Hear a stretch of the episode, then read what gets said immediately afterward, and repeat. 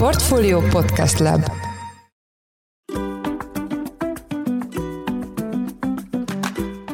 Mindenkit üdvözlünk! Ez a Portfolio Business Podcast új adása, én Szász Péter vagyok. Nemrég megjelent az Oxo Technologies Holding fél éves jelentése, amelyből kiderül, hogy a befektetési cég sikeresen tudta bővíteni a portfólióját, és a nyeresége is emelkedett az előző fél évhez képest, ami azért is érdekes, mert a jelenlegi kamat és hozam környezetben inkább a kötvénypiacok tűnnek vonzónak. Itt van velünk a stúdióban Oszkó Péter, a társaság igazgatóságának elnöke. Jó napot kívánok, üdvözlöm a műsorban. Jó napot kívánok, köszönöm a meghívást. Mielőtt beszélnénk a befektetői környezetről, ejtsünk pár szót magáról a cég eredményeiről. Ugye annyiban nehéz az összehasonlítás, hogy mi évelején átálltunk eurós elszámolásra, a részvényeinket is euróban lehet most már vásárolni, vagy euróban lehet vele kereskedni a budapesti értéktősdén, ebben meglehetősen úttörők vagyunk, de hát mind a befektetői források hozzánk már nagy részt euróban érkeznek, mind a kihelyezések euróban zajlanak, csak a nagyon kisméretű, korai fázisú hazai befektetéseket csináljuk forintban, de ez egy pici része a portfóliónknak.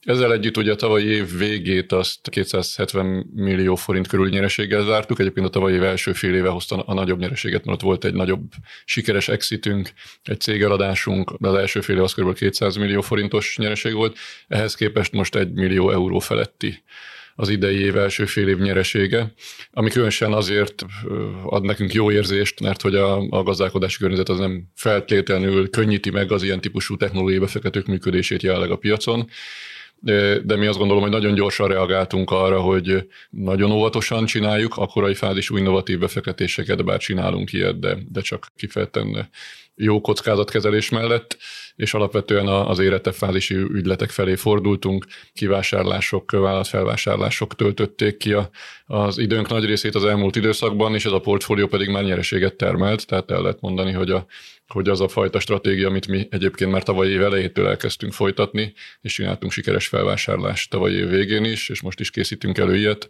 az egyelőre beválni látszik. Nagyon röviden megfogalmazom, mi stratégiánk az, hogy minden újdonsággal, minden technológiai innovációval foglalkozunk, új feltörekvő cégekbe fektetünk be jól menedzselt kockázatok mellett, és ezt a tudást arra használjuk, hogy hasonló technológiát, de már a bevett piacon elfogadott technológiákat használó érett cégeket pedig igyekszünk beemelni a portfólióba felvásárlások, akvizíciók eredményeként. Tehát ezt a tudást ezt arra használjuk, hogy ugyanezen a piacon érettebb cégekkel is foglalkozzunk. Egy kicsit beszéljünk arról, hogy miként változott meg a befektetői környezet. Nyilván sok ember érez bizonyos dolgokat a saját bőrén is, de az Oxo szempontjából mi az, amit hozott 2022 vége és 23 első fél éve?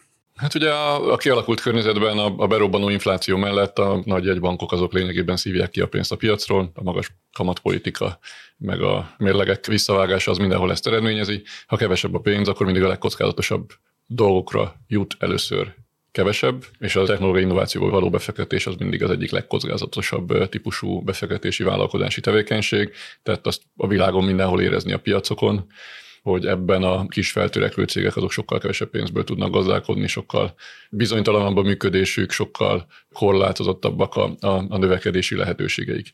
Összességében a részvénypiacokról egyébként nem feltétlenül igaz az, állítás, hogy ne tudtak volna megfelelő hozamokat produkálni, és ne tudnának még versenyezni helyek közel a kötvénypiacokkal, bár a befektetői közérzet ma már inkább az diktálja, hogy még a részvényindexek növekedése mellett is mindenki elsősorban a kötvényeket preferálja, és azokat súlyozza nagyobb arányban de a részvénypiacok növekedését azt általában a, blue chipek, vagy néhány nagy big tech cégnek a, a, a részvény árfolyam emelkedése okozza. Tehát ebben is kockázat kerülők a befektetők, és a midcapek, a közepes, kisebb méretű cégek esetleg nem felmérhető kockázataitól óvakodnak, és néhány nagy cégre vagy nagy sztorira teszik meg a tétjeiket. Tehát a technológiai innováció finanszírozási lehetősége azok sokkal korlátozottabbak, sokkal nehezebbek, a verseny sokkal élesebb. Összességében így, hogy mi jó számokat riportoltunk, és látszik, hogy önfenntartó, stabil, jó likviditással rendelkezik a cég, minket nem zavar az élesedő versenyhelyzet tehát az éles versenyben mindig a jó szereplők tudnak még többet nyerni akár, de azt el kell mondani, hogy ez a piac ez most sokkal kevesebb pénzből és sokkal kiélezettebb módon működik. Kicsit még maradjunk a környezetnél, amikor hallott a banksődökről, amelynek most valóban úgy tűnik, hogy nem lett, tehát nem, nem dőltek további dominók. Mire gondolt, miként változott volna a, a pessimista forgatókönyv szerint a befektetői környezet? Én attól nem féltem, hogy, a, az USA-ban elinduló, és aztán mondjuk ugye Svájcban megfogott bankbedőlések vagy bank csődök, azok, azok most rendszer szintű kockázatot okoznak ezek elég konkrét okokra voltak visszavezethetők ezek az egyedi bankcsődök, hibás, nem átgondolt befektetési politikára, meg a nagyon gyors hozamemelkedésre. Ugye nagyon röviden magyarázva annyi történt, hogy a bankok egy jelentős része kényelmesen kötvényekbe tartotta a pénzét, ezeknek a kötvényeknek pár százalékos hozama volt korábban, aztán amikor ez felment, még a dollár kötvényhozamok is felmentek 4-5 százalékos sávba, akkor a régi kötvények azok leértékelődtek. Egy néhány, néhány százalékos hozamú kötvény az, az onnantól fogva már csak olcsóbban adható el a piacon. Nincs bajban addig egy bank, amíg ezeket a kötvényeket nem kell eladnia, nem kell megszabadulni tőle, mert addig nem kell igazából elszenvedni ezt a veszteséget, nem kell áron alul túladni a kötvényen, bőven tarthatja lejáratig, és na bum, nem 5%-ot, hanem másfél százalékot realizált rajta. Ugye nem véletlen, hogy bizonyos szektorok bankjai szenvedték meg ezt a helyzetet, mert ugye pont az amerikai startup szektor legnagyobb bank, ugye az Silicon Valley Bank dőlt be egyik elsőként, ahol az ügyfeleknek is fogyott a pénze. Tehát a technológiai startupok is úgy jártak, hogy már nem tudtak pénzbe vonni a piacról, már nem tudtak tőkéből működni, jellemzően ezek a növekedési fázisban égetik a pénzt, tehát valamiből finanszírozni kell a működésüket, és elkezdték a, a, a likviditásukat felélni. Magyarul ennek a banknak ennek fogyott a betétállománya, és egy fogyó betétállomány mellett már, már likvidálni kell az eszközöket, és ott olyan veszteség alakult ki, hogy ez a bank nem bírta ki. De ez nagyon specifikus jelenség volt. Ebből kiderült, hogy a startup szektor finanszírozása sokkal korlátozottabb, mint a korábbi években volt. Kiderült, hogy itt sokkal óvatosabban kell működni, sokkal jobban kell vigyázni a pénzre, de ez nem azt jelentette, hogy teljes globális bankrendszer szintű kockázatok merültek fel. Én őszintén szóval ettől nem is tartottam meg. Egyébként a, a, az állami meg jegybanki beavatkozás viszonylag gyors volt, tehát megfogták ezeket a kockázatokat. De az üzenet az volt, hogy technológiai szektorban nagyon figyeljetek oda, mert nincs az a pénzbőség, ami, ami egy évtizedig volt a, a, a nagyobb megengedő monetáris politika eredményeként. Nem szabad elhinni, hogy, hogy, hogy ugyanúgy minden működik, és mindenre mindig bármennyi pénz van.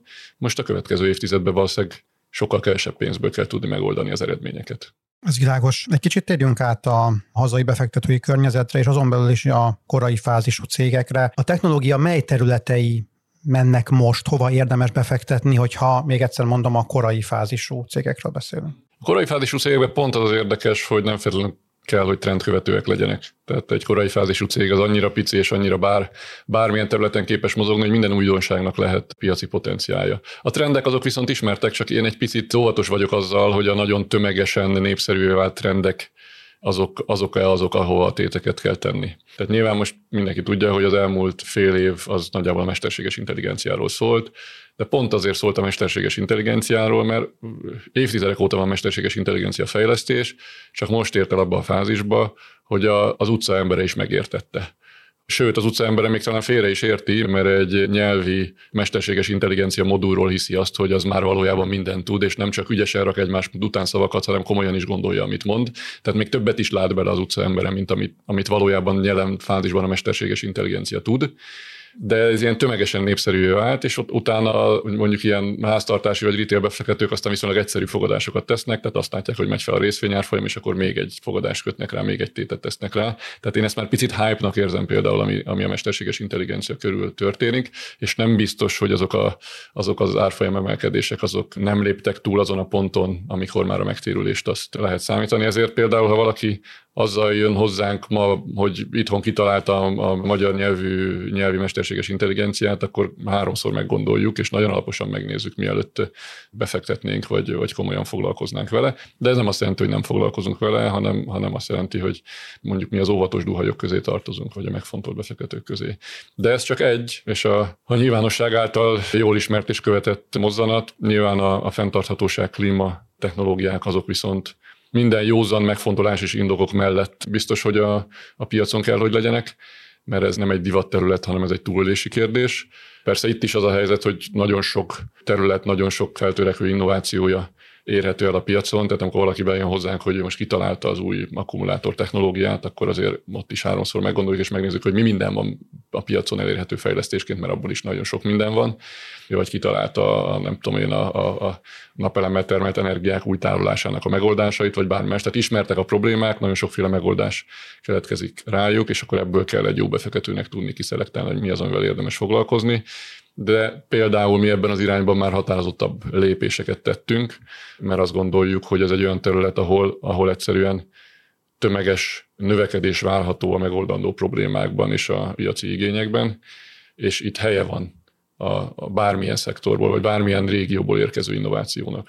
A mesterséges intelligenciával kicsit óvatosabbak vagyunk, mert olyan, olyan mennyiségű tőke áll olyan néhány nagy befektető mögött, hogy ott versenyre kelni és hirtelen megpróbálni ugyanazt a volument produkálni innen kis országból néhány fejlesztővel, az, az mondjuk úgy, hogy meglehetősen nagy kihívás. A klímatechnológiák területén azt látjuk, hogy még annyira szerteágazó, és annyira sokszerű, és annyira sokrétű problémát kell megoldani, hogy itt a mérnöki tudás, a, a, a kreativitás önmagában bármilyen szempontból versenyképes lehet, tehát itt egy picit aktívabbak vagyunk, mint új feltörekvő cégekbe való befektetők és ezen a területen kifejezetten nyitottak vagyunk új befektetésre, de hogy az elején elmondtam, amivel kezdtem, valójában minden területen, mert a pici cégek technológiai innovációja az pont olyan, hogy, hogy nem trendeket lovagol meg, hanem esetleg kitalál olyat, ami, ami eddig még nem is volt benne a trendekben, és attól, attól tud valami nagyot robbantani. Erre rá is kapcsolódni kell a témára, azt lehetett olvasni a jelentésben, hogy a cég inkább az érettebb technológiai vállalatok felé az abban eszközölt befektetések felé fordul. Ennek mi az oka? Egyszerű kockázatkerülés? Így van, mert szeretnénk egy olyan diversifikált portfóliót kiépíteni, amely diversifikált portfólió egyébként elbírja, hogy mi, mi teljesen újszerű innovációkkal foglalkozzunk, ahol egyébként ilyen 20-30-50 milliókat fektetünk be, tehát az a jellegi nettó eszközértékünknek töredék része, de az igazán nagy növekedési sztorikat aztán ebből, ebből tudjuk realizálni, de annak érdekében, hogy ez a nagyon magas kockázatú tevékenység, ez ne tartson minket évről évre bizonytalan helyzetben, és ne kelljen mindig izgulni, hogy na most ez a portfólió túléle vagy sem. Alapvetően azt kívánjuk elérni, hogy legyen egy nagyon stabil stratégiai portfólió, ami ugyanúgy a technológiai szektor kiszolgálására vagy technológiai szolgáltatók biztosítására épül, tehát olyan terület, amihez értünk, de ez azt eredményezi, hogy a cégcsoport összességében kiegyensúlyozott, stabil, nyereséges működést tud produkálni. Ugye ezt már belengedtük a, a fél éves jelentésbe, hogyha így folytatjuk, akkor akár jövőre még az osztalékfizetés képességét is fel tudjuk mutatni, és esetleg már a részvényeseink számára osztalékot is tudunk biztosítani. A második fél évben igyekszünk majd ehhez megfelelő osztalékpolitikát kidolgozni, de azt gondoljuk, hogy egyébként ahhoz, hogy mi sikeres támogatói és befektetői legyünk a, a, a feltörekvő innovatív cégeknek, ahhoz nekünk is talpon kell maradni, és ennek most jelen piaci körülmények között az az útja, hogy egy stabil nyereségtermelésre képes portfóliót is tudjunk tartani. Melyek a legígéretesebb befektetések most a cég portfóliójában? Igen, hát ha a növekedési befektetéseket nézünk, tehát a startup típusú befektetéseket, ott is szerte ágazó a terület, nagyon régóta szépen növekszik egy önvezető autós technológiát fejlesztő szoftver befektetésünk, ez a Comsignia nevű cég, akik már több több sikeres befektetési kört zártak, és várhatóan ezen a úton haladnak tovább, még akkor is, hogyha a piaci körülmények lényegesen nehezebbek. Ez egy ismert technológiai terület, most az előbb nem soroltam fel, de talán nem kell magyarázni az önvezető autózás területén, miért van értelme a fejlesztéseknek, és ebben Magyarország talán nem véletlenül, lehet, hogy az iparági háttér miatt is, de egyébként kifejezetten erős szereplő. Innen sikeres startupok indultak, és indulnak továbbra is, és az egyik az, ami portfóliónkban szerepel. Aktívak vagyunk fintech területen is, van nagyon sikeres, szépen növekvő olyan fintech cégünk, ami blockchain technológiával compliance rendszereket értékesít nagybankoknak, alapvetően nem is Magyarországon, hanem inkább német-osztrák piacon és más nyugati piacokon. Mi a fintech területén inkább abba hiszünk, hogy ezekről a kis piacokról a B2B típusú modellt követő cégek tudnak növekedési sztorit megvalósítani. Tehát nem neobankot akarunk építeni, hanem olyan típusú technológiákat keresünk, olyan helyekre akarunk befektetni, akik egyébként a meglehetősen jelentős átalakulás alatt álló pénzügyi szektor technológiai igényeit szolgálják ki. Ez a cég, ez, egy, ez egyébként ráadásul egy finn alapítású cég, az Iconic Chain. Ezt teszi lényegében blockchain alapon compliance rendszereket fejleszt. De van HR technológia területén is nagyon sikeres cégünk, ez a Blue Colibri lényegében ugye azt ismerte föl néhány éve. Még a Covid előtt, de ez a Covid alatt nagyon szépet tudott növekedni hogy a munkavállalók egy jelentős része már is laptopot használ, tehát ki kialakított ilyen mobile first típusú, tehát mobil felületen futó belső vállalati HR rendszereket, és ezeket tudta sikerrel a piacra vinni. Tehát ezért mondom, hogy szerteágazó innovációkba fektetünk be, és aztán a stratégiai portfóliónk az pedig alapvetően a szerver hostingtól a digitális ügynökségig sok mindent magába foglal, amik pedig ebben a szektorban az alapinfrastruktúrát viszik és szolgálják ki a szektort és a cégeket. Beszéltünk már a fenntarthatóságról, de vajon azt a az akkumulátorgyári kapacitást, ami Magyarországon most kiépül, erre fel tud ülni erre a hullámra a cég, és ki tudják-e szolgálni esetleg magyar startupok ezt a, az ökoszisztémát? Ugye ezt nehéz megmondani, az önvezető autózás területén láttuk, hogy van annak hozadéka, hogyha egyébként az autóipar önmagában nagyobb súlyjal jelenik meg az országban, mert ugyan időbe telik, hogy a beszállítói kör is valamennyire lokális tudjon lenni, tehát a nagy gyártók azok ne kintről hozzák a beszállítókat, hanem szóba a, a helyi potenciális sikeres vállalkozókkal, de ez bekövetkezik előbb vagy utóbb. Egyszerűen költségtakarékosság szempontból, tehát ha a szereplők meg tudják ugrani a minőségi kritériumokat, akkor utána labdába rúghatnak, és azt látjuk, hogy, hogy önmagában mérnöki tudás, kreatív elképzelések, újszerű elképzelések és potenciális vállalati partnerek is elérhetőek Magyarországon, ezért lehet ilyen fejlesztéseket csinálni. Nem zárom ki, hogy ez az akkumulátorgyártás területén is létrejöhet majd, de azért ez nem holnap fog megtörténni, mert ezek a gyárak még nincsenek itt, még épülnek, nem tudjuk, hogy mennyire lesznek nyitottak. Azt tudjuk, hogy a, a német autóipari cégek azok szóba állnak most már magyar cégekkel. Hogy kínai akkumulátorgyártók szóba fognak állni majd magyar fejlesztőkkel, ezt egyelőre nem tudjuk megmondani. Örülnék, hogyha ennek lenne ilyen típusú pozitív hozadéka is, de azért itt sok, sok kérdés felvetődik még. Beszéltünk a sikeres projektekről. Milyen nagyobb felvásárlásaik voltak az elmúlt fél évben, egy évben? Ugye a tavalyi év végén zártuk még a, a a nyilvánosság előtt olcsóbbat.hu-ként ismert, de a cég neve az ugye Reach Digital pillanatilag cég felvásárlását, ez egy e-commerce területet kiszolgáló digitális ügynökségként működik, ez egy kifejezetten sikeres felvásárlás volt. Idén évelején részvénycsere típusú felvásárlásokat kezdtünk el tárgyalni, és ezt egyébként a következő hónapokban zárjuk, tehát ezt első fél évben nem zártuk még ezeket az ügyleteket, de nem is egy cég, hanem egy, egy portfólió átvételéről kezdtünk el tárgyalni, és ezeknek az árása várható a közeljövőben, illetve felvásárlás típusú ügyletet igyekszünk még az év végéig zárni, de ezek olyan fázisban vannak, hogy még cégnév nem hozható nyilvánosságra ezekkel kapcsolatban. De ez az út, ami nyerni akarunk most pillanatilag 2023-ban. De hozzáteszem, hogy korai fázisú befektetéseket idén is valósítottunk meg, tehát ebben az összességében néhány százmilliós méretben továbbra is aktívak vagyunk a hazai piacon, tehát a, a friss, feltörekvő, innovatív ötleteket továbbra is várjuk, és nyitottak vagyunk azoknak a induló finanszírozására. Korábban említett egy jelentős exitet, erről tudna mondani pár részletet? Igen, ez már tavaly a nyilvánosság előtt volt, mert ráadásul egy NASDAQ-on jegyzett cég, a Tabula vásárolta fel a Gravity R&D ZRT-t, amiben mi pénzügybefektetők voltunk. Egyébként alapvetően a befektetőket vásárolta ki a Tabula, és egy ilyen régiós fejlesztési központot, egy régiós hubot hozott létre a felvásárlással. Ugye olyan szempontból érdekes a történet, hogy én még a korábbi karrierem során még egy másik kockázati tőke alapvezetőjeként ismertem meg ezt a céget, és abból a tőke alapból befektettünk, majd a jelenlegi cégünk nem az ottani, hanem egy másik befektető részesedésének a kivásárlásával vált tulajdonossá. Tehát ez a történet ez arra példa, hogy egyébként nem csak befektetőként, hanem akvizíciók során részesedések megszerzésével is lehet jó befektetői pozícióba kerülni, és utána egy nyereséges exitet csinálni. Ezt a piac, a nemzetközi piac úgynevezett secondary típusú ügyleteknek hívja, és nem véletlen, hogy nekünk megnőtt ezzel kapcsolatban az étvágyunk, mert azt látjuk, hogy lehet kis befektetésekkel korai fázisba beszállni szélekbe, és abból is szép sztorikat felépíteni, ahogy most elmeséltem a Comsigniába, a Blue Colibri-be vagy az iconic ilyen befektetők voltunk, de lehet úgy is jó befektetési sztorit csinálni, hogy időben kivásárolunk más korábbi kiszállni vágyó befektetőket, és egy későbbi fázisba visszük tovább a cégeket.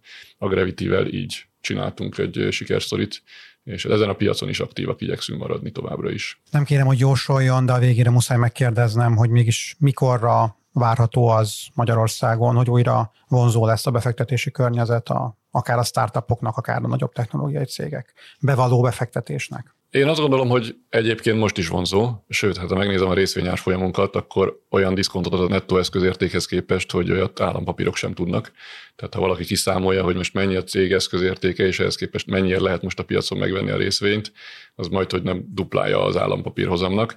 Tehát ez egy mondjuk ízlésbeli, meg kockázatvállási kérdés, hogy ki mit tart vonzónak. Én azt gondolom, hogy már akár beszállási momentum is van ezen a piacon, megjegyezve, hogy ez egy kockázatos piac, jól kell tudni válogatni, jól kell tudni szelektálni, de hát Magyarországon már kamatcsökkentési ciklusról vagyunk, tehát a kötvénypiacokon azért valószínűleg hozamcsökkentést lehet prognosztizálni, és a blue chipek mellett lehet, hogy a mid típusú részvények is érdekesek lesznek lassan. Köszönöm szépen. Oszkó Péterrel, az Oxo Technologies Holding igazgatóságának elnökével beszélgettünk. Köszönjük szépen, hogy a rendelkezésünkre áll. Köszönöm a meghívást.